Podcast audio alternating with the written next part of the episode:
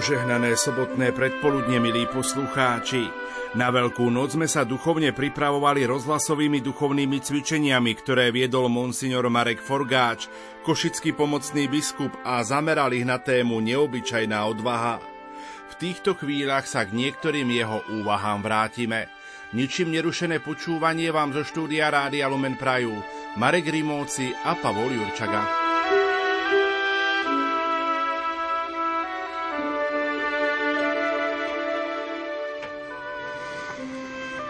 Milí priatelia, posunieme sa k ďalšej úvahe o odvahe a tentokrát to bude úvaha o odvahe k hĺbšiemu životu. Túto odvahu často potrebujeme pri skúsenosti strachu z neúspechu. Budeme sa motivovať Ježišovými slovami z Lukášovho Evanília. Neboj sa, odteraz budeš už loviť ľudí. Dobre známy je nám tento príbeh. Ježiš vyučuje na brehu jazera, je tam hromada ľudí, tlačia sa okolo neho a tak nastúpi na loďku. Bola to Petrova loďka. A tam na tejto loďke sa dozvie o Petrovom neúspechu. Petr lovil celú noc a nič nechytil. A vtedy mu povie tie slova duk in altum, teda zajdi na hlbinu. Sú to zvláštne nelogické slova pre apoštola Petra. On hovorí Ježišovi, celú noc sme sa namáhali a nič sme nechytili. Ale na tvoje slovo spustím siete. Je to zvláštne, je to, je to nelogické si uvedomíme, že, že Ježiš bol vychovaný ako tesár. Tesár hovorí rybárovi, čo má robiť. V noci si nechytil chod teraz a zájde na hlbinu. Peter, aj keď e, nevoľký, ale spustí siete a zrazu je z toho prekvapujúci zázračný výsledok. A tu padne pred Ježišom a povie mu, pane, odiď odo mňa, lebo som človek hriešný. A tu mu Ježiš povie tie slova povzbudenia neboj sa, od teraz budeš už loviť ľudí. Vidíme tu v tomto evangeliovom príbehu schému, ktorá sa často v Božom zjavení vyskytuje a vyskytuje sa často aj v našich životoch. Na začiatku je tu nejaká silná, intenzívna skúsenosť, po ktorej prichádza vedomie vlastnej slabosti a následne k tomu nejaký nový rozmer života. Peter tu prežil situáciu neúspechu. Pre neho to bola existenciálna situácia, pretože Peter bol rybár. To bolo jeho dennodenné zamestnanie. A on v tomto svojom fachu alebo v tomto svojom odbore zlyhal. Iné by bolo, keby zlyhal v niečom inom, ale, ale to bol jeho vlastný odbor. Keď, keď e, učiteľ zlyhá v tom, že nedobre pokope záhradu, tak to nie je jeho odbor. Ale keď učiteľ zlyhá v tom, ako učí, tak e, je to v jeho vlastnom odbore a o to väčšie je to sklamanie z vlastného neúspechu. Takýto neúspech vytvára frustráciu. No ako to bežne v živote býva, tak e, skúsenosť frustrácie môže slúžiť alebo na zlé, keď človek sa ešte viac deprimuje a ešte viac prežíva smútok a prípadne rezignáciu, alebo skúsenosť frustrácie môže slúžiť aj na dobré. Ako to bolo v tomto prípade, to slúži ako príležitosť pre prehlbenie viery, aby človek zašiel na hlbinu, aby prišiel k novým horizontom života, aby prišiel k hĺbšiemu životu. Môžeme uvažovať o príkladoch takého celonočného neúspešného rybolovu, ako ho zažil Peter v nejakých krátkodobých neúspechoch, napríklad robotník po celonočnej zmene, znechutený, keď sa mu nejako nedarilo a kráča unavený domov, sa pýta, že k čomu to je táto rutina života. Alebo mamička, ktorá prebde celú noc pri svojom chorom dieťati, ktoré má vysokú horúčku, celú noc sa snaží zbyť mu horúčku a nepodarí sa to. To je tiež taký neúspešný celonočný rybolov. Alebo nejaký podnikateľ, ktorý po týchto krízových obdobiach sa vyskytol v bezútešnej situácii a celú noc rozmýšľa, čo má ďalej robiť, ako má ďalej ísť, aby sa celkom nezruinoval. Nevie, čo má robiť. Alebo mladý človek, ktorý zrazu je opustený po nejakom rozchode sa rozpadol nejaký vzťah a on prežíva bezsennú noc a nevie sa dočkať rána. To sú všetko chvíle, kedy človek si alebo môže povedať, na čo mi je viera, alebo na druhej strane to môže byť príležitosť zajdi na hlbinu, aby sa to stalo príležitosťou pre prehlbenie si svojho života, pre prehlbenie si svojej viery. Môžeme si uviezť aj príklady dlhodobejšieho neúspechu, ktorý človek môže prežiť. Napríklad niekto dlho hľadá, nevie si nájsť svojho životného partnera. Tiež je to frustrácia pre neho v živote. Alebo niekto zažije hlboké sklamanie v manželskom vzťahu až do tej miery, že možno sa manželstvo rozpadne a ťažko prežíva túto skúsenosť. Rodičia, ktorí zažijú neúspech vo výchove, toľko sme sa snažili a nie jednu noc, ale roky. A nakoniec pozrite, koho tu máme pred sebou. Alebo jednoducho niekto si nevie nájsť miesto v tomto živote a môže si povedať, na čo mi je viera, na čo mi slúži. Alebo na druhej strane to môže byť príležitosť zájsť na hlbinu, prehlbiť svoj život, prehlbiť svoju vieru. Dokonca, keď hovoríme o neúspechu, mohli by sme hovoriť, je taký moderný termín, ktorý sa dnes používa, aj o depresii z úspechu. Keď človek sa za niečím baží, keď sa plaší za niečím, je presvedčený o tom, že keď to dosiahne, že mu bude dobré a naozaj je ochotný všetko preto obetovať, všetko preto urobiť. Aj dlho sa takto obetuje. Nakoniec dosiahne to, čo chcel a počasie zistí, že vôbec mu to neprináša také zadozučinenie, ako si myslel a zrazu prežíva z toho úzkosť, sklamanie, frustráciu alebo depresiu. I tu sa znova a znova opakuje tá schéma. Silná skúsenosť, po ktorej prichádza vedomie vlastnej slabosti. A tu je teraz dôležitá to je otázka, či príde aj ten tretí bod, nový rozmer života. Či človek s pomocou Božou je ochotný spracovať situáciu svojho neúspechu tak, aby sa posunul k novému horizontu života. Neboj sa, odteraz budeš už loviť ľudí. Neboj sa, aj v tejto situácii sa neboj. Aj tu môžeš prejsť na inú hlbinu života. Je tu použitý veľmi pekný obraz. Odteraz budeš už loviť ľudí. Loviť ryby a loviť ľudí. Keď lovíme ryby, tak ryby vyberáme z vody na súž. A to pre nich znamená smrť. To je koniec ich života. Ale keď lovíme ľudí, to znamená, to sú ľudia, ktorí sú vo vode, my ich vylovíme a ich prinesieme na súž, to znamená, ich privádzame k životu. Teda prestať loviť ryby a začať loviť ľudí znamená začať zachraňovať ľudí. A to sú tie oveľa krajšie horizonty života. Niekedy tak ľudsky povieme, že keď sa niekto trápi, však nejde o život. Áno, a v podstate aj toto nás privádza k tomu, že toto je dôležité, keď ide o život. A to je hodnotné, keď dokážeme ľudí k životu privádzať, keď dokážeme ľudí vyloviť, topiacich sa a privádzať ich k životu. A skutočne frustrácia môže slúžiť na to, aby sme sa rozhodli, že budeme zachraňovať ľudí. Neboj sa neúspechu, neboj sa ísť na hlbinu aj v takejto situácii. Si spomínam, keď raz mi jedna mamička rozprávala svoju životnú skúsenosť, že vychovala tri deti a že sa ich snažila vychovať vo viere, ale z tých troch detí len jedno dieťa ostalo praktizovať vieru. A keď som sa jej pýtal, že prečo len toto jedno, a ona povedala, že to je moja dcéra, ktorá mala veľmi ťažkú skúsenosť v živote, pretože krátko po narodení jej dieťatko odišlo do väčšnosti. A práve táto skúsenosť životná ju priviedla k tomu, že sa stala praktizujúcou veriacou, že vytrvala vo svojej viere. A tu vidíme krásny príklad toho, ako ako skúsenosť nejakej frustrácie alebo nejakého úspechu nemusí slúžiť na to, aby človek si povedal, na čom je viera, ale práve naopak, aby, aby aj takáto skúsenosť priviedla človeka k tomu, aby zašiel na hlbinu, aby našiel nový horizont svojho života. Neboj sa neúspechu. Môže slúžiť na zlé, ale môže slúžiť aj na dobré. Zajde na hlbinu a neboj sa, odteraz budeš už loviť ľudí.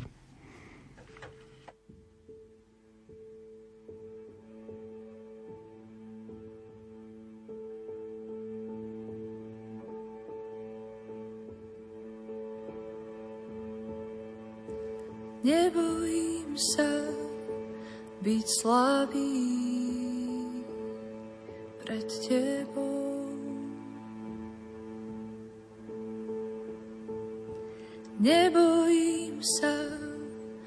byť slabý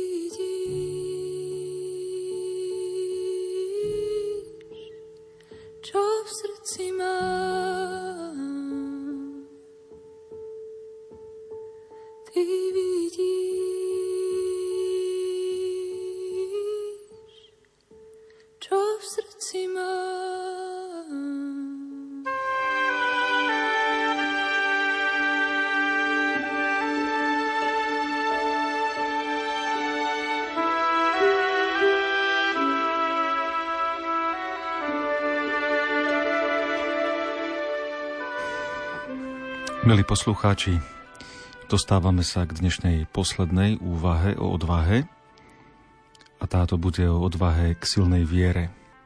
Táto odvaha je potrebná predovšetkým v situácii strachu z výsmechu.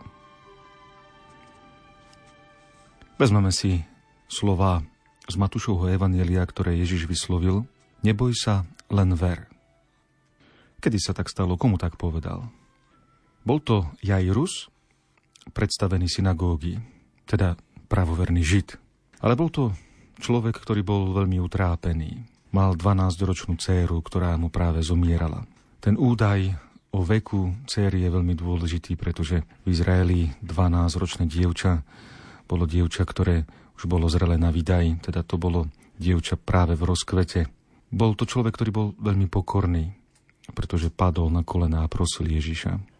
Bol to človek, ktorý bol aj odhováraný, pretože tí, ktorí boli okolo mu, hovorili, na čo ešte unúvaš učiteľa. Dievča aj tak zomrelo. No bol aj vysmievaný spolu s Ježišom, pretože keď potom Ježiš vstúpil do domu a povedal, že dievča iba spí, tak ho všetci vysmiali a tento výsmech môžeme vziať, ako by patril Ježišovi a takisto aj Jairusovi. Všimneme si tu ale niektoré zaujímavosti. Tento zázrak uzdravenia 12-ročného dievčaťa je prepojený na iný zázrak. Kým Ježiš prišiel do domu, tak bola v zástupe žena, ktorá, a tu je znova zaujímavý údaj, 12 rokov trpela na krvotok. Táto žena sa chcela dotknúť Ježišovej obruby, aby, aby uzdravila. To číslo 12 iste tu nie je náhodné a má veľkú symboliku. 12 kmeňov Izraela. Teda tá 12 symbolizuje Izrael, vyvolený národ. A v hebrejskom jazyku Izrael je ženského rodu. Čiže vidíme tu dve ženy, jedna, ktorá mala 12 rokov a zomierala a druhá, ktorá 12 rokov trpela na krvotok. Ako by sa týmto chcelo povedať, že viera Izraela je slabá. Viera vyvoleného národa je slabá, lebo krváca, lebo zomiera, lebo nedáva život. V tom zástupe bola jedna žena, ktorá nepotrebovala ani povzbudenie, ale mala tú silnú vieru. Jedine ona sa s vierou dotkla a ozdrávela. A potom tu bol predstavený synagógy, ktorému Ježiš povedal povzbudzujúce slova. Neboj sa, len ver. Niektoré iné preklady dokonca to prekladajú takto. Neboj sa, pokračuj v tom, aby si veril. Ako by chceli podčiarknúť, že tu ide o vieru kontinuálnu, vieru vytrvalú, vieru silnú. Môžeme sa pýtať v tejto súvislosti, čo je to vlastne viera. Niekto by povedal, že je to súbor nejakých vedomostí. Birmovanci napríklad sa pripravujú na sviatosť birmovania, tak sa potrebujú naučiť nejaké vedomosti, ktoré ich potom preskúšajú. Alebo niekto by povedal, že je to súbor povinností, je to súbor nejakých noriem, ktoré potrebujem zachovávať vo svojom živote. Iný by zasa povedal, že to je príslušnosť k nejakej skupine ľudí, k nejakej komunite. Ale asi budeme súhlasiť, že tým najkrajším pomenovaním viery je, keď povieme, že viera je vzťah k niekomu živému, že je to dôvera v niekoho, komu veríme. A môžeme sa zamýšľať nad silou viery. Či je viera slabá, či je viera silná, či je viera, ktorá krváca zomiera, nedáva život, alebo na druhej strane je to viera vrúcná, mocná. Prečo je potrebná silná viera? No lebo slabá viera nenaplní srdce človeka. Jednoducho nemá tú silu. Keď má niekto v srdci slabú vieru, takáto viera nedáva radosť. To je viera, ktorá je bez života. No teraz si vezmite, keď v tomto svete sa človeku, predovšetkým mladému človeku, ponúka toľko vecí, toľko možností, toľko spôsobov, ako si naplniť svoje srdce. Povedzte, prečo by mal nejaký človek, predovšetkým mladý človek, si vo svojom srdci uchovávať slabú vieru? Má toľko iných príležitostí a toľko iných možností, ktoré mu skutočne naplňa srdce, teda aspoň sa mu zdá, že mu srdce naplní, ale slabá viera mu srdce nedokáže naplniť. Pochopiteľne, že v takýchto situáciách človek zanecháva vieru. Slabú vieru by sme, a v tomto čase to je také prízvučné, mohli prirovnať aj ku princípu očkovania. Očkovanie funguje na taký spôsob, že do organizmu sa vpustí nejaké veľmi maličké množstvo dávky, nejaké látky, ktorá spôsobí to, že sa v tele vytvoria protilátky. A tak sa potom organizmus môže brániť. A tak nejako to môže fungovať aj v prípade slabej viery. Rodičia si možno niekedy povedia, keď vychovajú svoje deti, však áno, veď vychovajme ich vo viere, dajme im vieru, ale nepreháňajme s tým veľmi, aby zase toho nebolo veľa. Tak dajme im tak trochu tej viery, dajme im slabú vieru. A vtedy to funguje práve na princípe toho očkovania, že ak je tá viera malička, drobná, tak ona môže spôsobiť to, že sa človek začne ešte viac voči tomu brániť. A pri prvej príležitosti takúto vieru zahodí. A znova tých možností sa ponúka veľa. Odchod za štúdiom, odchod za prácou do zahraničia. To sú mnohé príležitosti, kde veľmi ľahko, jednoduchým spôsobom človek dokáže zahodiť svoju vieru. Neboj sa len ver. Potrebujeme silnú vieru. Silná viera dokáže naplniť srdce človeka do tej miery, že mu dá radosť. Hoci treba s tým rátať, že silná viera je často objektom výsmechu. Ale v podstate to je v našej náplni práce. Veď Ježiš nám často ve Vaneliech hovorí, že pre vieru budeme trpieť, že budeme prenasledovaní. Práve to je dobrý znak toho, že keď sa niekto nám smeje, posmieva, že sme veriaci ľudia, neboj sa, len ver. Silná viera to je viera, ktorá sa žije na spôsob vzťahu. Nielen na spôsob nejakých noriem alebo nejakých povinností alebo vedomostí. Tak ako to vidíme po vzkriesení, keď Mária Magdalena hľadá vzkrieseného Ježiša a povie, uniesli môjho pána. Povie môjho pána, že to nie je hocikto. To je niekto, kto je môj. Podobne ako Apoštol Tomáš, keď po pochybnostiach uverí, povie pán môj a Boh môj. Toto privlastnenie, toto privlastňovacie znamenuje veľmi silné v tom vyjadrení, pretože to nie je hocikto, to nie je niekto abstraktný, niekto všeobecný, ale to niekto, kto je môj. Keď niekomu poviem, že si môj, poviem veľmi veľa, pretože vyjadrujem tým silu vzťahu. Teda tieto postavy po vzkriesení ukazujú silnú vieru, pretože to je viera, ktorá je postavená na vzťahu. Niekedy, keď nás prekvapia nejaké nečakané udalosti života, tak človek ani nevie, ako asi povzdychne, že Bože môj, ani nevieme, že čo vtedy povieme v tejto chvíli, že akú silnú modlitbu už vtedy vyslovíme, keď takto povieme, pretože sa obraciame na niekoho, kto je môj a komu chcem veriť a komu chcem dôverovať a môžeme vtedy v tejto modlitbe aj pokračovať ďalej. Neboj sa, len ver. Čo často prebudí slabú alebo odumretú vieru?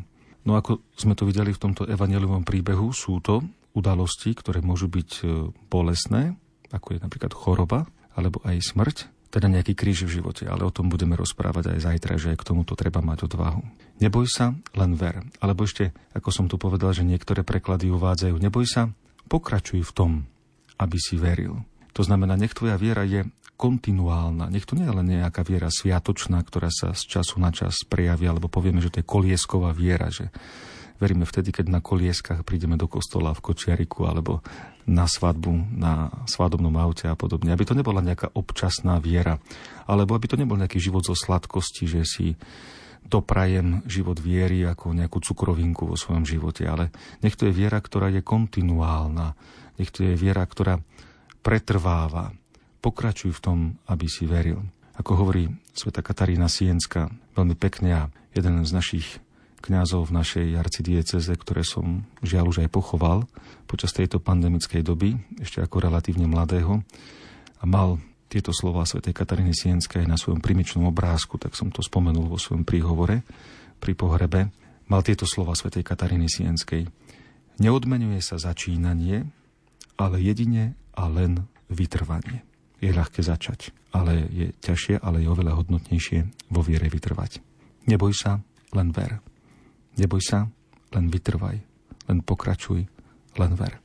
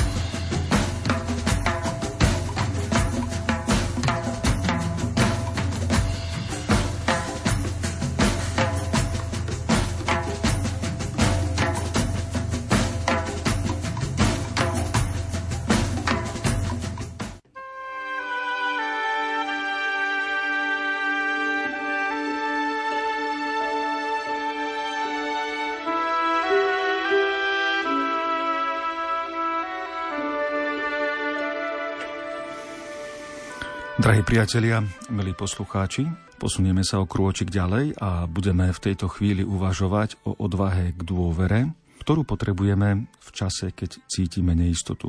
Inšpiráciou nám budú Ježišove slová Nebojte sa o svoj život, alebo presnejšie a plnšie, keby sme to mali zacitovať z Lukášovho Evanielia, Nebuďte ustarostení o svoj život, čo budete jesť, ani o telo, čo si oblečiete.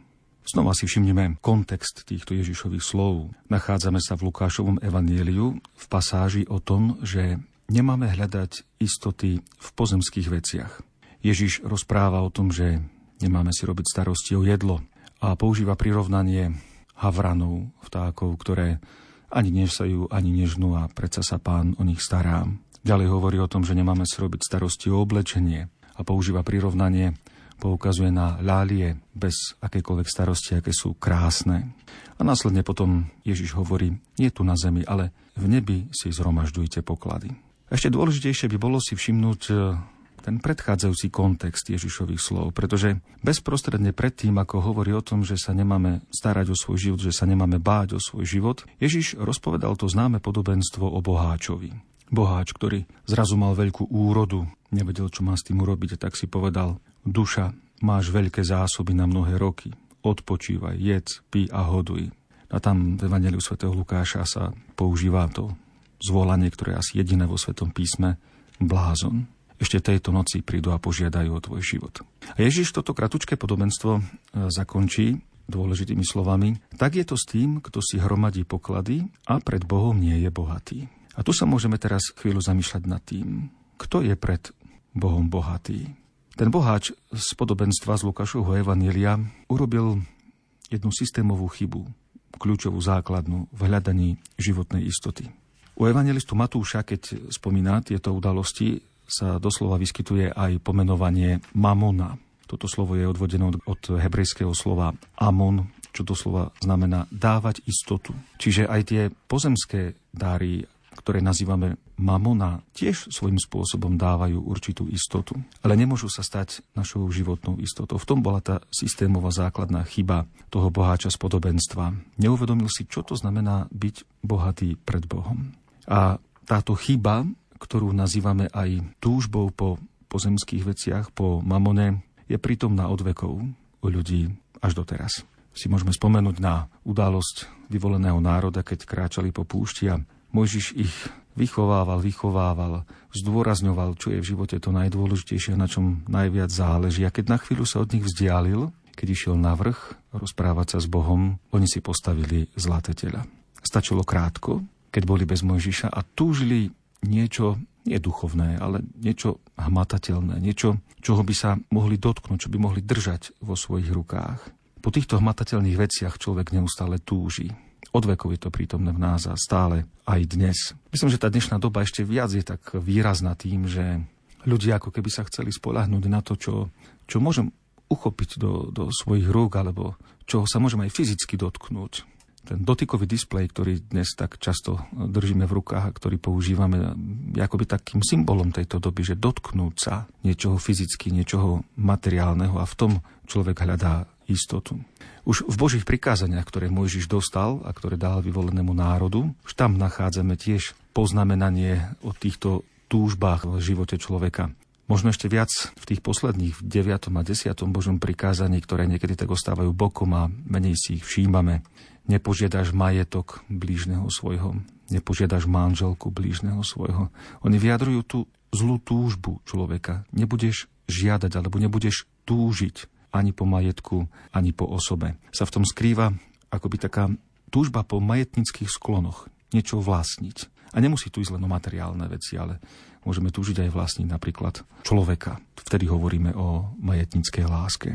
Mamona je istota, ale je to istota, ktorá je veľmi krehká. A keď človek sa na takúto istotu bude spoliehať, tak e, riskuje to, že sa mu jeho život rozpadne, že sa zatrasie, že sa bude báť. Znova spomeňme si, ak ste niektorí boli vo Svetej Zemi a ste možno boli navštíviť aj miesto, ktoré sa nazýva Masada. To je Herodesová pevnosť. Kráľ Herodes. To bol veľmi mocný kráľ. To bol majetný kráľ. A keď tam prídete a vidíte, aké obydlie mal postavené, že už v tom čase pred 2000 rokmi používal sauny, že už vtedy mal podlahové kúrenie, niečo podobné, čo dnes je u ľudí moderné. Aký bol mocný a čo všetko vlastnil. A stačilo, že sa narodilo jedno malé dieťa v Betleheme a roztriasli sa mu kolena. Ani takáto istota nestačila. A každý človek je v tom pokušení hľadať tú istotu v týchto pozemských veciach. Každého z nás sa to týka. Si spomínam na jeden príbeh, kedy v jednej farnosti, píše o tom jeden duchovný spisovateľ, bol istý starký, ktorý už bol na smrteľnej posteli, ale vyhral obrovské množstvo peňazí v lotérii. Jeho príbuzní sa mu to báli povedať, lebo už bol veľmi krehký a aby náhodou nedostal infarkt, keď sa dozvie takúto správu. Tak rozmýšľali, ako to urobiť a sa rozhodli, že zavolajú miestneho pána Farára, keďže určite nájde nejaký spôsob, ako mu oznámi túto informáciu. Tak pán Farár aj prišiel a pristúpil tomu starkému ležiacemu na smrteľnej posteli a zvolil takýto spôsob. Hovorí mu, že čo by ste tak urobili, keby teraz ste vyhrali obrovské množstvo peniazí v lotérii. A Starký tak z posledných sil hovorí, no asi by som ich dal na kostol. A vtedy pán Farad dostal infarkt. Čiže vidíme, že každého sa to týka, každý je v tom pokušení tých materiálnych vecí a oni sú to veľmi krehké veci, ktoré s človekom, ktoré, ktoré nevytvárajú istotu v človeku, ale v istej chvíli môžu s človekom zatriasť. A nielen to, ale tie pozemské istoty, tie materiálne istoty berú harmóniu života. To znamená, tam, kde sú istoty väčšné, tam je život harmonický, ale kde prídu a sa dáva dôraz na istoty pozemské, tam sa stráca tá harmonia života. Leo Nikolajevič Tolstoj v jednej zo svojich kníh píše o chudobnom obuvníkovi, ktorý si celé dni spieval pri svojej práci. A vedľa neho žil jeden boháč. A strašne mu vadilo, že obuvník spieva. Nevedel, čo má urobiť. Tak zobral mešec peňazí, hodil cez okno tomu obuvníkovi a od tej chvíle obuvník prestal spievať. Čiže vidíme, že tie pozemské hodnoty, tie, tie pozemské istoty, ktoré nazývame mamona, kradnú nám pieseň života, kradnú nám tú harmóniu života. Preto, určite preto Ježiš hovorí, nebojte sa o svoj život. Nebuďte ostarostení o svoj život. Máme na tomto svete skôr sa sústrediť na to, čo to znamená byť bohatý pred Bohom, nebohatý na tomto svete. A Ježiš to vyjadril v tom, keď hovorí, zhromažďujte si poklady v nebi. Čo to môže reálne znamenať pre pozemského človeka zhromažďovať si poklady v nebi? To by znamenalo urobiť niečo pre nebo. To znamená uvedomiť si, že nie sú na tomto svete hodnoty len také, ktoré môžem fyzicky uchopiť, ktoré môžem fyzicky držať vo svojich rukách, ktorých sa môžem e, fyzicky dotýkať, ale sú aj hodnoty, ktoré presahujú tieto horizonty a ktoré môžu byť hodnotami, ktoré zasahujú do väčšnosti. Človek sa môže snažiť o čestnosť, o spravodlivosť, môže sa snažiť o pokoj, o zbožnosť, o čistotu. To sú hodnoty, ktoré siahajú do väčšnosti. A to sú hodnoty, ktoré, keď ich žijeme, tak ich máme bez nejakej pozemskej odmeny, bez zadosučinenia. A toto znamená zhromažďovať si poklady v nebi. To znamená urobiť niečo bez toho, že by som tu na tomto svete z toho niečo mal. Že by som tu na tomto svete mal nejakú odmenu. A je to ťažké, zvlášť v tejto dobe, keď pravdivo si musíme povedať, že žijeme dobu rôznych kreditov, bonusov a benefitov. A v tejto atmosfére človek, keď e, sa to vtláča do jeho myslenia, tak ťažko chce urobiť niečo, keď z toho vôbec nič nemá. Urobiť niečo len tak. A to nie je len tak. To, to by bolo len hovoriť o altruizme, to znamená byť otvorený pre ľudí a urobiť niečo len tak. Vtedy, keď možno mám na to vôľu a keď sa mi niečo chce. Ale evanílová láska nás učí, že máme robiť veci pre väčnosť a to s motiváciou, ktorou je sám dobrý Boh. A to robíme kedykoľvek, či sa nám chce, alebo sa nám nechce. A vtedy žijeme pre nebo. Nebojte sa o svoj život. Zhromažďujte si poklady v nebi. A potom sa úplne ináč modlíme, denodene opakujeme tieto slova, ako v nebi, tak i na zemi. Keď zhromažďujeme poklady v nebi a zároveň sa modlíme túto modlitbu ako v nebi, tak i na zemi, tak to, čo zhromažďujeme v nebi, v podstate tu žijeme už na tomto svete, na zemi a z toho sa tešíme. Nebojte sa o svoj život. Keď sme boli mali a bolo treba urobiť niečo, sa obetovať alebo sa nejako zaprieť, tak nám rodičia zvykli povedať, že neboj sa, neubudne z teba. A to je akoby taký strach a obava, ktorý, pretože máme našu prirodzenosť narušenú, naklonenú k zlému, tak neustále v nás existuje, ak by človek sa mal rozhodnúť urobiť niečo dobre, niečo pre nebo. Či z nás náhodou neubudne. Ale sme ľudia, Ježišovi učeníci, ktorí príjmame Eucharistiu. To znamená, príjmame samého Krista pod spôsobom chleba. A Eucharistia, Ježiš kedy ustanovil Eucharistiu? Ju ustanovil tesne pred svojou smrťou, pred tým, ako sa obetoval. To znamená, on anticipoval pri ustanovení Eucharistii už to, že sa dal za ľudstvo, že sa obetoval pre druhých. To znamená, aj my, keď príjmame Eucharistiu, tak podobne, pri tom príjmaní už máme anticipovať to, že budeme sa rozdávať, že sa chceme doslova rozkrájať pre tento svet, tak ako sa Ježiš rozdal v Eucharistii pre tento svet. Ak chceme Eucharistiu autenticky a harmonicky príjmať, to znamená, aby to súviselo s našim životom, tak máme byť taký, ako bol Kristus, ktorý sa rozdal. Máme dávať seba a nebáť sa, že z nás ubudne. Veď práve toto je zmyslom kresťanského života, aby z nás ubúdalo, aby sme sa rozdávali, aby sme sa doslova rozkrájali, rozlámali, doslova vygumovali z tohto sveta, aby keď potom budeme odchádzať do väčšnosti, aby z nás tu akoby už nič nezostalo, pretože už sme celkom žili pre nebo. A to je vlastne to dennodenné martírium, to znamená to dennodenné mučeníctvo, ktoré môžeme žiť, keď si zhromažďujeme poklady v nebi. Nebojte sa o svoj život, nestarajte sa o svoj život. Zromažďujte si poklady v nebi, tak budeme bohatí pred Bohom a modlíme sa často ako v nebi, tak i na zemi.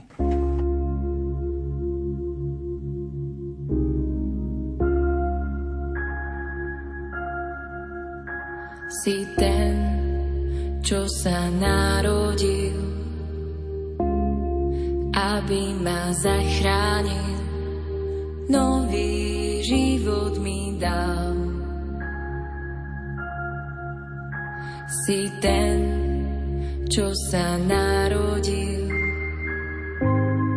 temnotu prežiaril, hoden chvál, hoden chvál. Zázračný radca, mocný Boh, knieža pokoja prichádza. Zázračný radca, mocný Boh, šalo, nech stúpi k nám.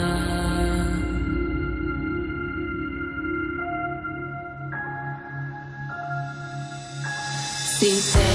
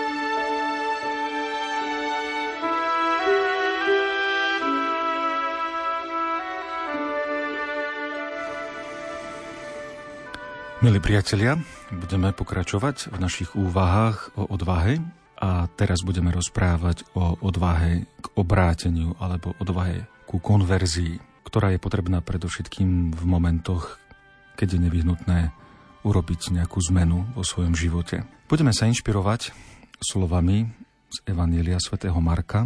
Neboj sa, vstaň, volá ťa. Sú to slova, ktoré nachádzame v udalosti alebo v príbehu o uzdravení slepca Bartimeja.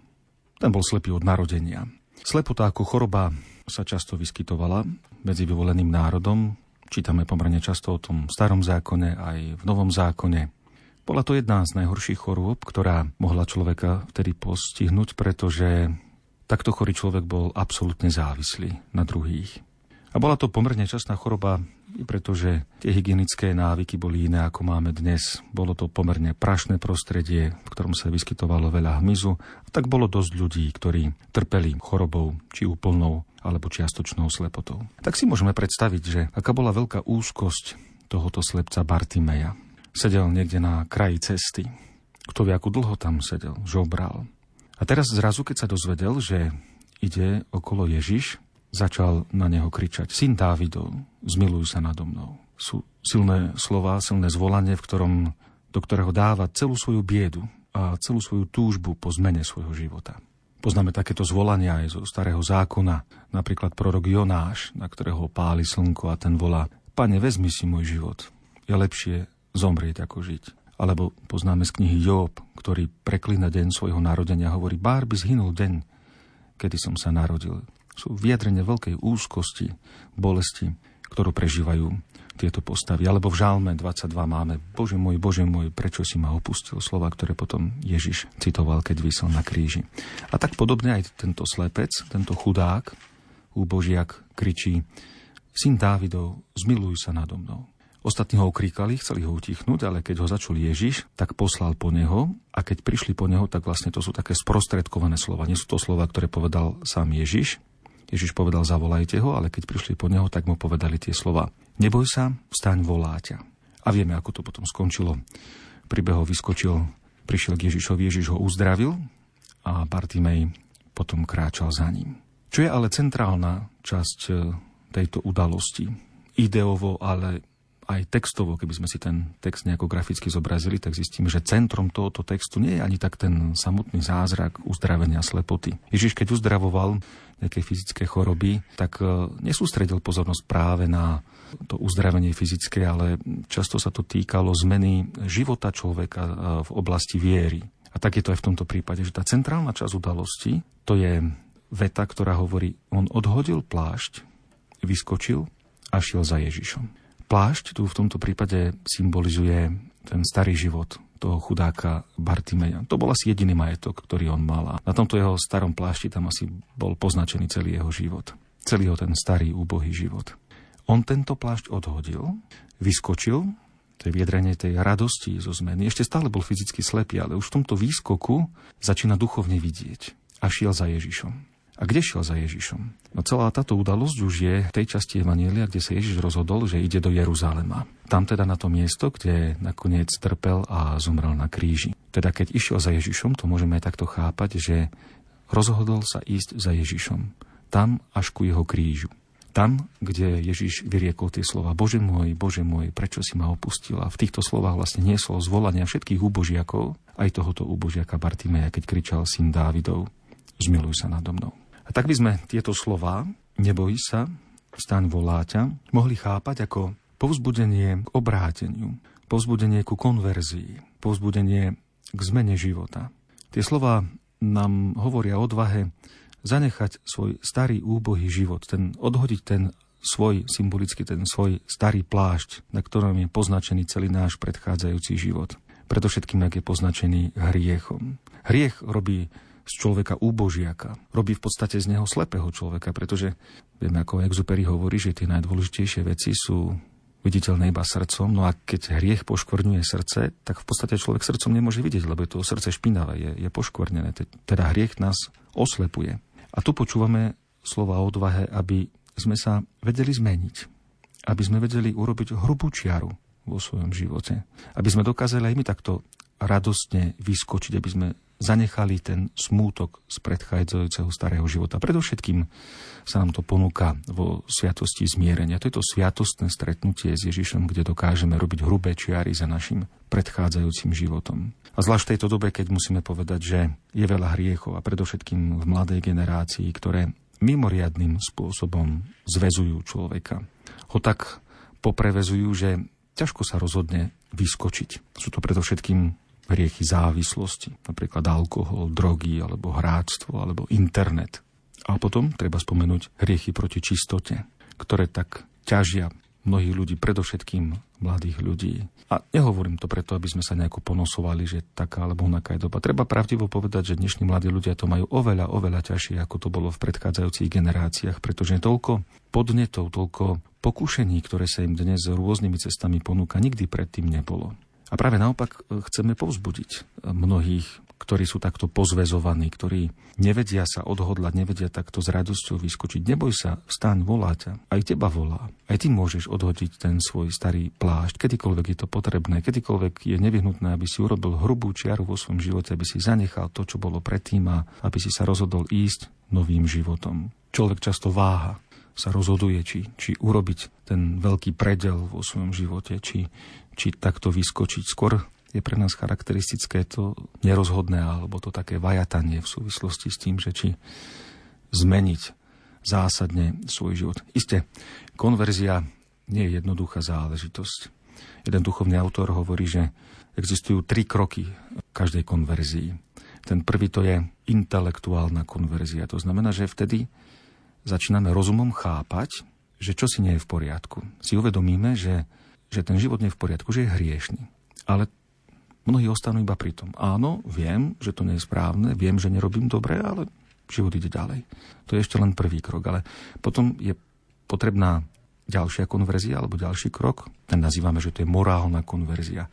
Ten je charakteristický tým, že nielen si už len uvedomím, že čo si nie je v poriadku v mojom živote, ale si poviem, mal by som už niečo robiť. To znamená, to je tá pohnutka, to je ten podmienovací spôsob, ktorým to vyjadrujeme. To je tá náklonnosť vôle, že chcel by som sa zmeniť. V podstate každá sviatosť zmierenia v sebe obsahuje túto morálnu konverziu, pretože prichádzame a hovoríme, chcem sa zmeniť, mal by som sa zmeniť. A ešte k tomu, čo si chýba pretože potom ideme do reálneho života a tam je ešte ten tretí krok a tomu hovoríme, že to je konverzia lásky. Pretože tam nielen, že už chápeme, uvedomujeme si, čo je zlé, nielen, že si povieme, že chceli by sme sa zmeniť, ale tam potom aj reálne ideme za Ježišom na tej jeho ceste kríža. Čiže nielen oľutujeme, ale aj ten skutok vykonáme. A to je už tá reálna zmena, to je už tá skutočná konverzia, ktorú môžeme nazvať ako hrubá čiara v živote. Samozrejme s tým je treba veľa trpezlivosti.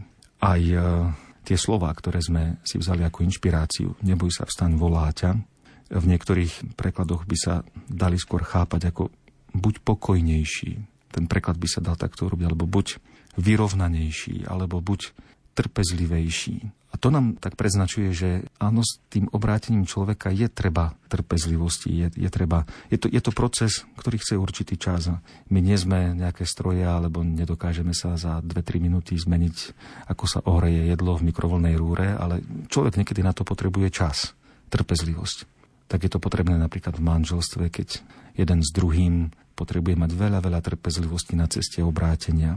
Tak to môže byť, keď rodičia alebo starí rodičia očakávajú nejakú zmenu v živote svojich detí alebo svojich vnúčat a niekedy by to veľmi rýchlo chceli, aj zo dňa na deň, aby sa tak udialo, ale to je proces. Konverzia je proces a vyžaduje si čas, vyžaduje si našu trpezlivosť a predovšetkým je to trpezlivosť samým sebou. Neboj sa, staň voláťa. Neboj sa vyskočiť zanechať svoj starý život, svoj starý plášť. Neboj sa, aj ty môžeš ísť za Ježišom.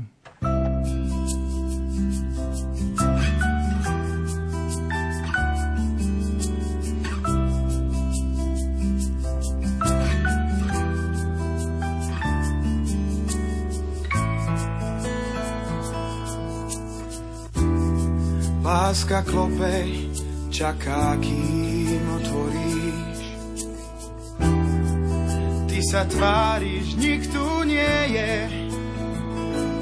Vojsť nedovolíš, túžiš vidieť lúče svetla. Cítiť v sebe kúsok tepla.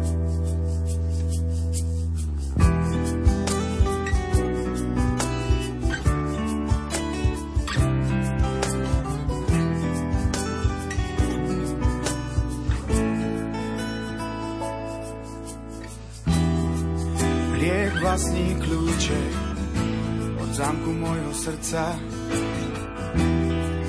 Ja sa, pane, často neviem cez neho mreže dostať, mať účasť na spáse, keď viera je tak slabá. kde je cesta, ktorú hľadám.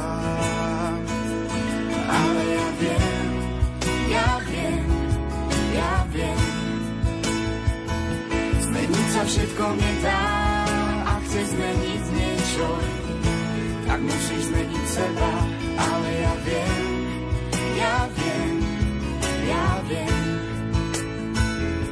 Dve tváre proti sebe, trní meká cesta. Tá voľba je na tebe.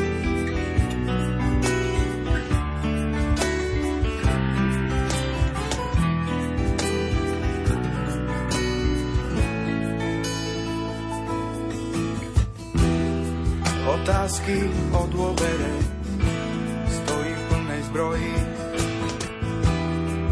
Prečo sa za každým správnych odpovedí bojí? Život je cesta, šanca, druhú možnosť nemáš. Prijať seba, čo tým strácaš. Svetlo prišlo na svet, človek miloval viac som zeme nezosladne, nedovol klasu zmiznúť, buď vždy slobodný. To je dar, čo si dostal, nedaj ho píche zničiť, veď všetko má svoj zmysel, čo je mu do rúk vložíš. Nikdy nie si sám.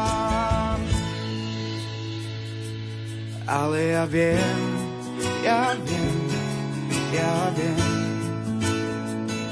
Zmeniť sa všetko nedá, ak chce zmeniť niečo, tak pozri sa na seba, ale ja viem, ja viem, ja viem. Dve tváre proti sebe, trní meká cesta. Tá voľba je na tebe.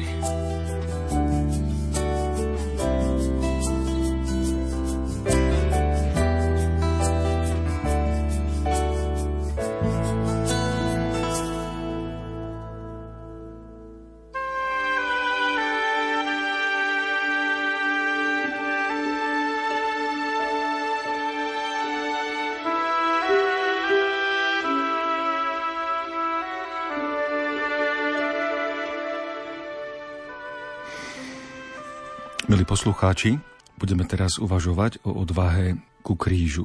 Ľudský niekedy strach k nám prichádza súvisiaci s krížom, ktorý sa vyskytuje v našom živote a s bolesťou. Ale potrebujeme odvahu. Vrátime sa k slovám, ktoré sme tu už spomínali, k Ježišovým slovám, keď hovorí, vo svete máte súženia, ale nebojte sa, dúfajte, ja som premohol svet. Už sme si povedali, že to sú slová, ktoré Ježiš vyriekol krátko pred svojim utrpením. To znamená, že v tejto existenčnej situácii, keď už priamo číha na neho nebezpečenstvo, nás povzbudzuje. Preto ide nie o nejaké lacné povzbudenie, ale ide o veľmi silné, mocné povzbudenie. Napriek tomu, že svet je proti Ježišovi, Ježiš je mocnejší ako celý svet. Toto povzbudenie tak ako Evanelia boli napísané pre prvokresťanské komunity, tak isté aj toto povzbudenie patrilo prvým kresťanom, ktorí už si prežívali rôzne svoje ťažkosti a problémy, okrem iného aj prenasledovanie, kruté prenasledovanie. A Ježiš im hovorí v Evangeliu, nebojte sa, ja som premohol svet. V greckom origináli to slovo vo svete máte súženia, po grecky tlifin, doslova by sa dalo prežiť ako tlaky. Myslím, že to je také aktuálne dnes e, povedať, že, že prežívame tlaky, že ten život je taký veľmi rýchly, rozbehnutý, je toho veľa, čo človek potrebuje urobiť.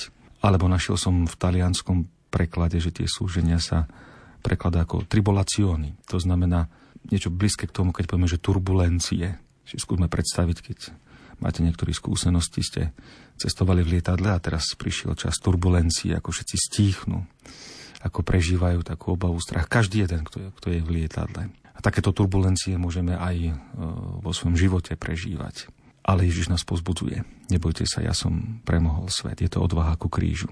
Spomínam, ako v jednej prednáške pán kardinál Antonio Tagle, ktorý je teraz prefektom kongregácie pre evangelizáciu národov, spomínal takú svoju osobnú skúsenosť, keď raz cestoval v lietadle, tiež prišli turbulencie a vedľa neho sedela nejaká pani a mu povedala, že ja sa nebojím, on sa jej pýta, prečo? Lebo vidím, že máte kríž na svojej hrudi. On sa jej pýta, vy ste kresťanka? Nie, nie som kresťanka, ale keď vidím kríž na vašej hrudi, tak ja sa nebojím. Také pekné svedectvo, že aj nekresťan, ktorý vidí kríž, sa nebojí. Nebojte sa, ja som premohol svet. Sú to slova povzbudenia k odvahe, ku krížu. Boh je mocnejší ako všetko zlo na tomto svete vo svojom synovi Ježišovi Kristovi. A pozbudzuje nás k tomu, aby sme sa nebáli. Aby sme sa nebáli aj prežívať bolesť na tomto svete, lebo od kríža a od bolesti sa neuteká. Už aj čisto z ľudského pohľadu e, môžeme vidieť v prežívaní bolesti určitú krásu. Zvláštne to znie, ale môžeme to takto povedať. Pretože bolesť je najčistejší a zároveň aj najistejší ľudský cit.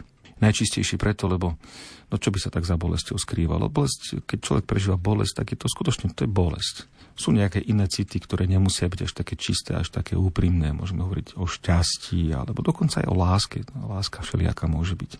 Ale bolesť jednoducho je bolesť, je čistá. A zároveň je to aj najistejší ľudský cit, pretože kým pri nejakých iných citových prežívaniach by sme mohli povedať, že snáď by sa našiel nejaký človek, ktorý možno nezažil ani kúsok lásky na tomto svete, alebo že nemal ani kúsok šťastia na tomto svete. Ale nie takého človeka, o ktorom by sme mohli povedať, že nezažil bolesť na tomto svete.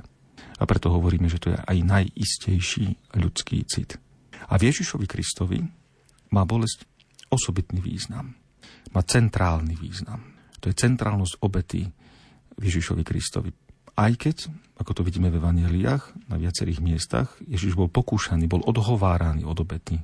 Pri pokúšaní na púšti bol odhováraný, alebo Peter Apoštol, keď schádzali z hory premenenia, tak ho odhováral, že to sa mu nesmie stať, keď Ježiš rozprával o utrpení, ktoré ho čaká. Lebo kto chce ísť za mnou, nech zaprie sám seba. Vezme svoj kríž a nasleduje ma.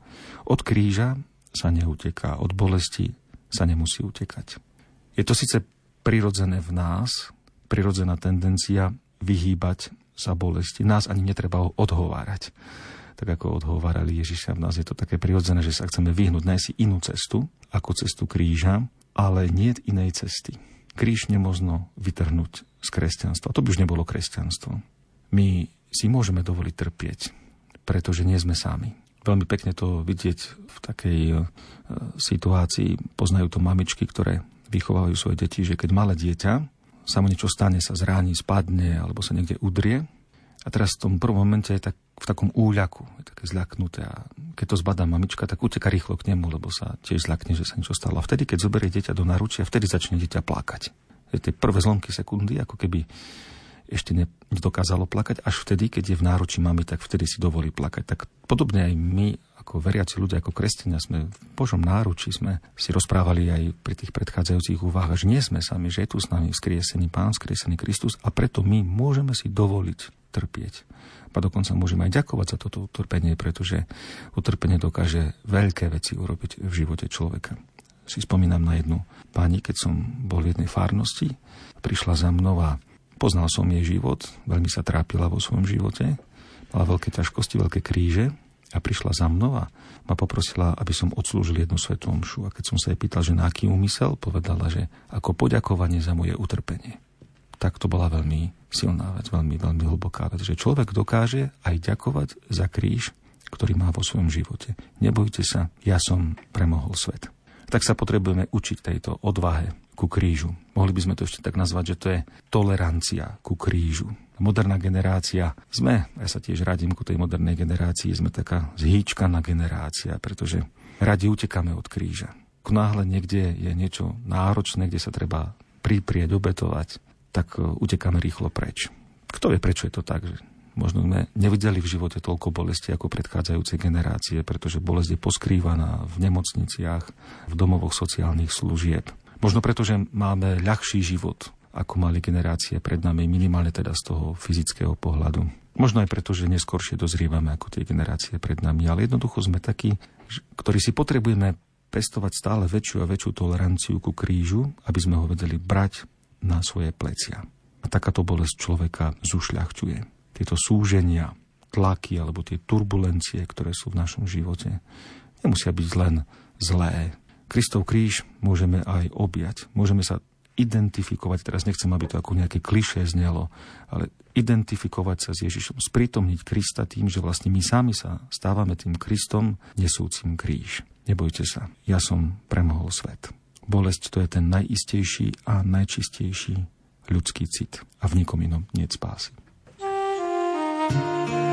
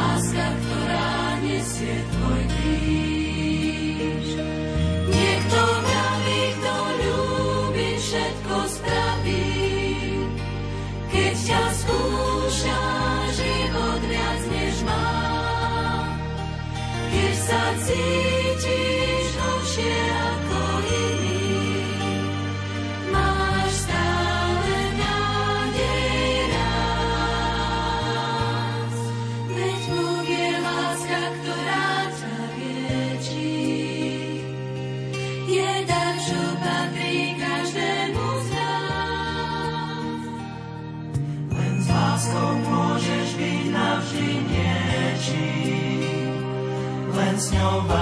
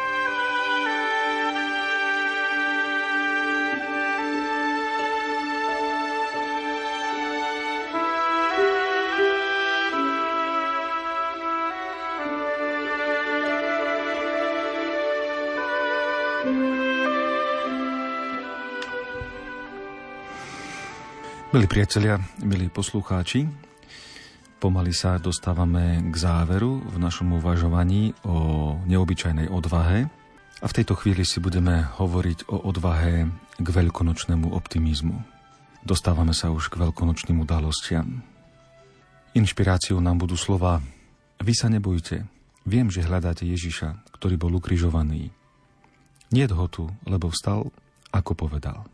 To sú slova, ktoré povedal aniel ženám, keď prišli k hrobu a videli, že je prázdny. Sú to slova z Matúšovho Evanielia. A ženy, ako potom poznamenáva evangelista Matúš, rýchlo vyšli z hrobu a so strachom i s veľkou radosťou bežali to oznámiť jeho učeníkom. A tam, na ceste, k učeníkom stretli skrieseného Ježiša. A ten im hovorí, teraz už priamo, nebojte sa, chodte, oznámte mojim bratom, aby šli do Galilei, tam ma uvidia. Prečo aniel hovorí nebojte sa? Prečo Ježiš skriesený hovorí, že nám nebojte sa? Si môžeme všimnúť i v starom i v novom zákone, že sa tam často vyskytuje akási obava alebo akýsi strach z nadprirodzeného. Človek, keď sa stretá s nejakým Božím konaním, priamým Božím konaním, keď sa stretá s posolstvom, ktoré mu sprostredkováva aniel, keď stretá skrieseného, je to akoby taký strach a taká obava. V starom zákone to veľmi časté tam e, platilo, že kto uvidí Boha zomrie. O Možišovi sa hovoril, že videl Boha z tváre do tváre a nezomrel. V Novom zákone, v evaneliách, niekoľkokrát máme to povzbudenie pri stretnutí s nadprirodzeným. Zachariáš to počul, keď sa mu aniel zjavil. Neboj sa, Zachariáš, tvoja modlitba bola vypočutá. Alebo pri zvestovaní, neboj sa, Mária, našla si milosť u Boha. Hovorili sme si o Jozefovi, o povzbudení, ktorému aniel povedal Jozef syn Davidov, neboj sa prijať Máriu, svoju manželku. A takisto aj pri narodení v Betleheme, nebojte sa, zvestujem vám veľkú radosť, ktorá bude patriť všetkým ľuďom. Čiže tam, kde jednoduchý človek sa stretá s nadprirodzeným, kde sa stretá s nejakým božím konaním, prichádza istý strach, ktorý ale pomenujeme, že je to úplne prirodzený strach. Ba by sme povedali, že to je nevyhnutný strach v takomto prípade, v takomto momente. Je to strach pred nadprirodzeným, ktorý nazývame, že je to bázeň, alebo že je to úcta, alebo že je to určitá obava. Tak to má byť, pretože Boh je veľký, Boh je mocný. Ak by to tak nebolo, tak by to nebolo správne. Pripomeňme si jedno podobenstvo z Lukášovho Evanielia, kde Ježiš rozpráva o tom, že bol istý sudca, ktorý sa Boha nebál a ľudí sa nehambil. Veľmi silná charakteristika Pamätáme si to podobenstvo, keď vdova prosila sudcu o to, aby jej pomohol. A Ježiš charakterizuje tohto sudcu ako takého, ktorý sa Boha nebál a ľudí sa nehámbil. Aké aktuálne sú to slova v minulosti, ale aj dnes si môžeme povedať, že že dnes ešte možno viac, že, že možno niekoľko generácií ešte pred nami, že keď ľudia sa vyskytovali v stave nejakého hriechu, vážneho aj trvalejšieho, tak ešte existovala akási obava pred Bohom a aj určitá handlivosť pred druhými ľuďmi. Ale dneska už toho nie, už sa to pominulo. Nie je to dobré, že je to tak. Pretože určitá obava, istý strach pred nadprirodzeným by mal byť prirodzený. Je to, je to, je to istá bázň alebo úcta, ktorú máme. V takomto prípade je to naozaj na mieste. A čo je kritérium toho správneho strachu alebo dobrého strachu, ktorý človek má prirodzene mať pred Bohom? Tým kritériom, ako sme to e, počuli aj v tých slovách pri Ježišovom hrobe, je koexistencia strachu a radosti. Jedno i druhé. Ako píše evangelista Matúš o ženách, ktoré utekali od Ježišovho hrobu prázdneho, bežali so strachom i s veľkou radosťou. Čiže v jednom momente, v jednej chvíli je tam aj strach, obava a na druhej strane aj veľká radosť. A to vidieť aj vo všetkých tých prípadoch, ktoré sme tu menovali. Či Zachariáš, Áno, bál sa. A na druhej strane bol rád, pretože bola vypočutá jeho modlitba. Mária, ktorá tiež mala obavu, ale sa teší z tohoto tajomstva, je otvorená a ide, ide pomáhať e, svojej príbuznej Alžbete. Jozef, ktorý prijal manželku a ktorý sa stal tým ochrancom svetej rodiny. A takisto pastieri. Nebojte sa, zvestujem vám veľkú radosť. Čiže v jednom momente je tu istá bázeň, obava, strach, ktorá spolu existuje aj s radosťou. Čítal som jednu knižočku o Markovom evanieliu ktorú autor nazval takýmto titulom Evangelium medzi strachom a radosťou. Si všíma, že práve v Markovom evangeliu sa často vyskytujú u jednotlivých postav tieto dve pozície, strach i radosť, a oni sú spolu. A je dobre, že je to spolu, pretože tá radosť ako keby korigovala ten strach, aby to nebol nejaký paralizujúci strach, aby ten strach nepremohol úplne človeka. A na druhej strane ten strach koriguje radosť, aby to nebola povedzme tak jednoducho nejaká uletená radosť. To je, to je radosť, ktorá je hlboká a je to skromná radosť. Jedno druhému pomáha strach radosti a radosť strachu. Teda aký je to ten strach, ktorý pocitili aj e, tie ženy pri hrobe alebo aj iné postavy zo svätého písma. Nie je to paralizujúci, ale má blízko k pokore. Nie je zbabelý, ale má blízko k láske. Nie je skľučujúci, ale má blízko k veľkonočnému optimizmu, k veľkonočnej radosti. A aká je to tá radosť, ktorú, ktorú človek e, pociťuje spolu s tou bázňou alebo s tým strachom. Si môžeme príklad zo života povedať si, predstavte radosť, keď, ja neviem, ste boli na dobrej dovolenke a máte radosť toho. Je to dobrá radosť. Ale môžeme ku nej postaviť napríklad radosť, keď sa obetujete, sa staráte o nejakého starého zomierajúceho človeka alebo, alebo mamička, ktorá sa stará o postihnuté dieťa a teraz má radosť, keď dosiahne nejaký úspech u svojho dieťaťa. To je, to je radosť, ale to je trošku iná radosť ako tá radosť z tej dovolenky. Jedna i druhá tvorí súčasť nášho života a sú to dobré momenty z nášho života. Ale predsa tá, tá druhá radosť to je tá radosť, ktorá má v sebe istý moment obavy, lebo človek sa bojí o toho druhého, ale zároveň pociťuje v sebe určitú radosť. Veľmi sa mi páči jedna definícia, ktorú v minulosti mi povedal jeden môj spolubrat.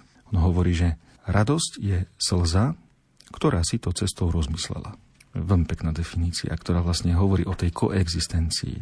To znamená, človek aj má tú obavu, aj chcel by pustiť tú slzu, ale ona si to rozmyslí a potom sa teší, má radosť. To by sme nazvali, že toto je ten, ten veľkonočný optimizmus. To nie je len nejaký taký lacný idealizmus, kedy si hovoríme, neboj sa, bude dobré, ale nemá to nejaký, nejaký hlboký základ. Veľkonočný optimizmus to nie je len e, ľudský optimizmus, to nie je optimizmus, ktorý je založený len na nejakých pozemských istotách, ale to je niečo, čo je ukotvené oveľa, oveľa hlbšie v našej veľkonočnej viere. Je to optimizmus, ktorý nepopiera strach, ale pramení z viery. Z tej viery, ako to Ježiš povedal aj tým ženám, chodte oznámte mojim bratom, aby šli do Galilei tam ma uvidia. Alebo inde hovorí, predišiel ich do Galilei. Teda ten optimizmus, to je, to je tá istota, že všade tam, kde ja idem, ma už predišiel Kristus. Veľkonočný Kristus. A vtedy môže tá radosť existovať aj popri akejkoľvek obave, popri akomkoľvek strachu, ktorý by som mohol prežívať v rôznych situáciách, oblastiach môjho života. Svetý Jan 23. hovorí, kto má vieru v Krista, ten sa netrasie. Nič nerobí nerozvážne. Nie je pesimistický, nestráca nervy. Viera to je veselosť, ktorá pochádza od Boha. Vy sa nebojte. Vstal, ako povedal.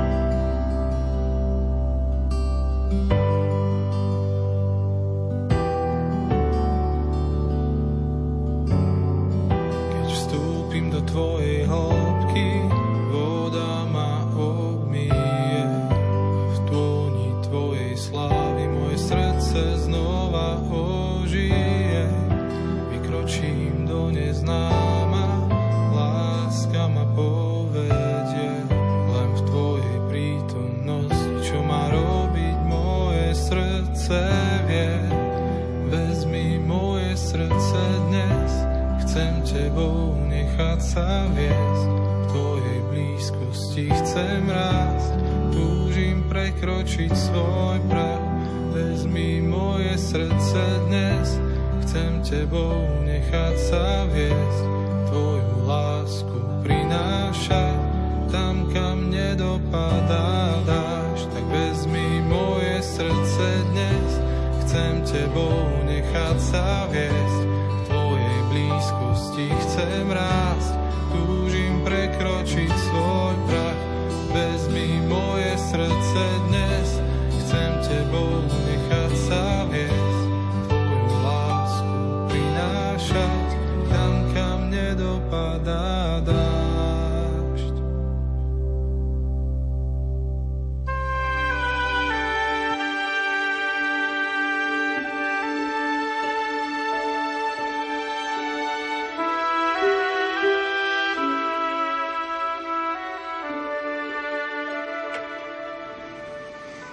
Milí poslucháči, dostali sme sa už k poslednej úvahe pri témach o neobyčajnej odvahe.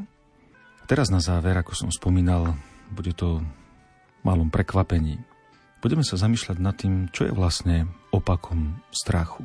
Hovorili sme si o odvahe, ktorú potrebujeme k samostatnosti, keď sa cítime opustení. O odvahe, ktorú potrebujeme, aby sme vstúpili do vzťahov, aby sme sa vedeli zaviazať vo vzťahu o tom, aká je to odvaha k hĺbšiemu životu, keď prichádzajú nejaké momenty neúspechu a že nám to slúži preto, aby sme zašli na hlbinu. O odvahe k silnej viere, aby sme zotrvali, to bola viera, ktorá nielen v istom momente, ale aby bola trváca, o odvahe k dôvere, obráteniu ku konverzii, ku krížu i k veľkonočnému optimizmu. A teraz rozmýšľajme, čo je vlastne tým opakom strachu. Všetko to, čo sme si tu spomínali, Hovorili sme o tom preto, aby sme riešili, poviem tak technicky, strach vo svojom živote. Je odvaha opakom strachu? Zainšpirujme slovami veľkonočnej liturgie. Budeme o pár dní svetkami toho, keď kňaz pozdvihne Krista v Eucharistii a zvolá pokoj vám, ja som to, aleluja. A my odpovieme, nebojte sa, aleluja. Tu v tomto prípade tie slova nebojte sa sú naviazané na to zvolanie pokoj vám. Je to zvolanie Ježiša, ktoré povedal, keď prišiel vzkriesený ku svojim apoštolom. A vidíme to aj na iných miestach v Evangeliu, kde odvaha sa často spája s pokojom. Vo svete máte súženie, ale nebojte sa, ja som premohol svet, ale potom pokračuje Ježiš ďalej. Toto som vám povedal, aby ste vo mne mali pokoj. Alebo nech sa vám srdce nevzrušuje a nestrachuje. A hneď potom Ježiš hovorí, pokoj vám zanechávam, svoj pokoj vám dávam, ale ja vám nedávam, ako svet dáva. A tak po tých úvahách o odvahe a o strachu, kde by sme možno boli naklonení povedať, že opakom strachu je odvaha, musíme povedať, že odvaha je pre zvládanie strachu, ale odvaha nie je opakom strachu. Opakom strachu je pokoj. Pokoj vám zanechávam, svoj pokoj vám dávam. Vieme to aj ľudsky vysvetliť, lebo keď človek prežíva nejaký moment keď sa bojí, väčšinou nám rýchlejšie bije srdce. A teraz príde chvíľa, keď naberieme odvahu a s odvahou niečo ideme vykonať. Ale vtedy spolu existuje aj to búchajúce srdce, aj naša odvaha. To znamená to búchajúce srdce, ktoré predstavuje ten strach a tá odvaha, ktorá je tu takisto prítomná a ktorá nejakým spôsobom zápasí s tým strachom. Čiže keď je tam odvaha, je tam ešte strach. Ale keď odvaha premôže strach, vtedy prichádza pokoj. Tu spomeniem to, čo otec Pavol na začiatku duchovných cvičení pred, na začiatku prvej svetej omše zaspomínal, keď som pri jednom príhovore citoval Karla Kareta. Ten povedal, strach zaklopal na dvere, odvaha mu išla otvoriť a zrazu tam nikoho nebolo. Môžeme trošku meditovať nad týmito slovami, lebo čo to znamená, že nikoho? Môžeme to chápať tak, ano, že odvaha išla otvoriť a zrazu tam nebolo strachu, ale my to môžeme tak pochopiť, že tam už nikoho nebolo. To znamená ani strach, ani odvaha. Tam už bol pokoj ten, ktorý je opakom strachu. A to nie je hociaký pokoj. Svoj pokoj vám dávam. Ja vám nedávam, ako svet dáva. Čiže to je pokoj, ktorý, to nie je nejaká len lenivosť, alebo nič nerobenie, alebo situácia, keď nič nehrozí. Nie, Boží pokoj je iný pokoj. Na to, aby sme to pochopili, použijem jednu legendu o múdrom kráľovi, ktorý sa tiež zamýšľal nad tým, čo je to pokoj a zvolal najlepších dvorných maliarov a dal im takúto úlohu. Namaľujte mi obraz, kde bude namaľovaný pokoj. A tak všetci sa pustili do práce, maľovali. A potom, keď dokončili svoje diela, kráľ prechádzal jeden obraz za druhým. Na jednom obraze bola namaľovaná krásna lúka s kvetmi, svietilo slnko. Na jednom obraze bola namaľovaná pokojná hladina, vody alebo jazera. Na ďalšom obraze bola namaľovaná skupina ľudí, ktorí sa usmievali. Ale kráľ nebol spokojný a tak prechádzal jeden obraz za druhým, až prišiel k jednému obrazu, na ktorom maliar namaľoval silnú búrku. Bol to temný tmavý obraz, boli tam blesky, bolo vidieť, že fúka silný vietor, ale bol tam jeden strom a na tom strome bolo hniezdo, v ktorom hniezdil vták. A pod svojimi krídlami chránil svoje mláďata. A vtedy kráľ povedal, tak toto je naozaj obraz, ktorý vyjadruje pokoj.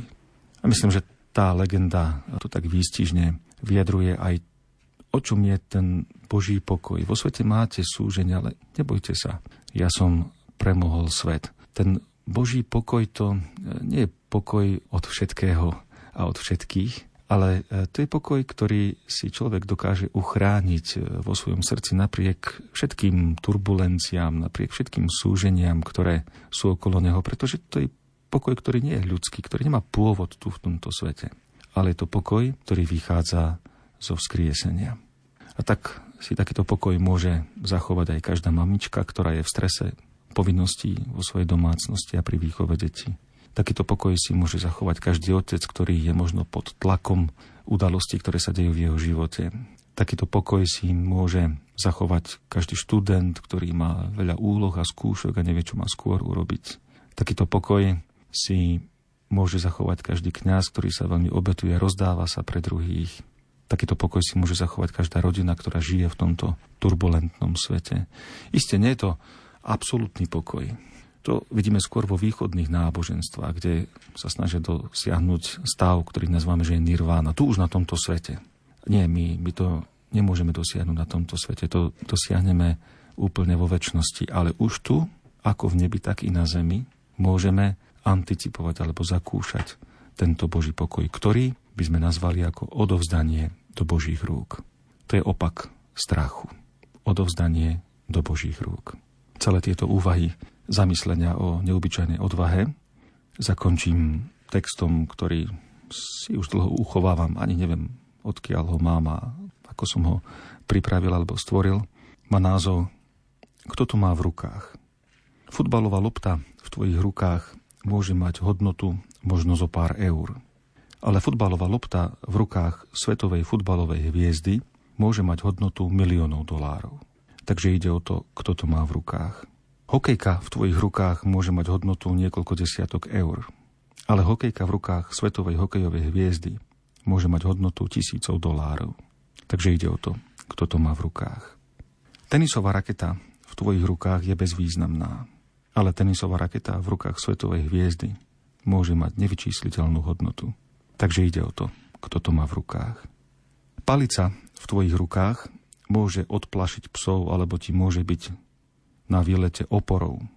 Ale palica v rukách Mojžiša dokáže rozdeliť Červené more. Takže ide o to, kto to má v rukách. Prak v tvojich rukách je obyčajnou hračkou, ale prak v rukách Dávidových premôže Goliáša. Takže ide o to, kto to má v rukách. Peť chlebov a dve ryby v tvojich rukách sú taký obyčajný nákup. Ale 5 chlebov a dve ryby v Ježišových rukách dokážu nasítiť tisícky ľudí. Takže ide o to, kto to má v rukách. Klince v tvojich rukách môžu vytvoriť tak akurát drevenú káru alebo búdu pre psa. Ale klince v Ježišových rukách vytvorili spásu pre tento svet. Takže ide o to, kto to má v rukách. Teda ako vidíš, naozaj ide o to, kto to má v rukách. Nuž vlož svoje starosti, trápenia, svoje obavy, svoje hriechy, svoju nádej, svoje sny, svoju rodinu a svoje vzťahy do Božích rúk. Lebo ide o to, kto to má v rukách. Nebojte sa, ja som premohol svet.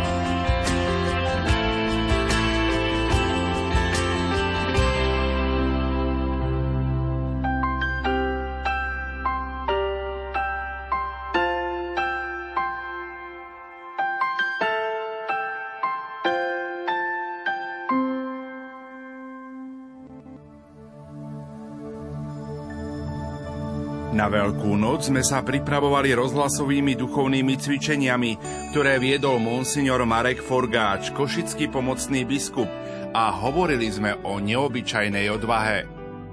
Požehnané sviatky všetkým našim poslucháčom.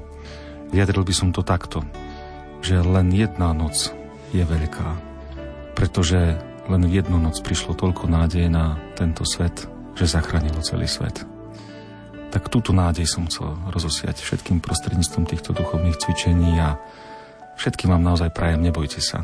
Majte odvahu, nebojte sa, Boh je mocnejší ako všetko zlo na tomto svete. Už 30. rok ohlasujeme Kristovo evanielium a sme spoločníkmi na ceste vášho života. Ďakujeme.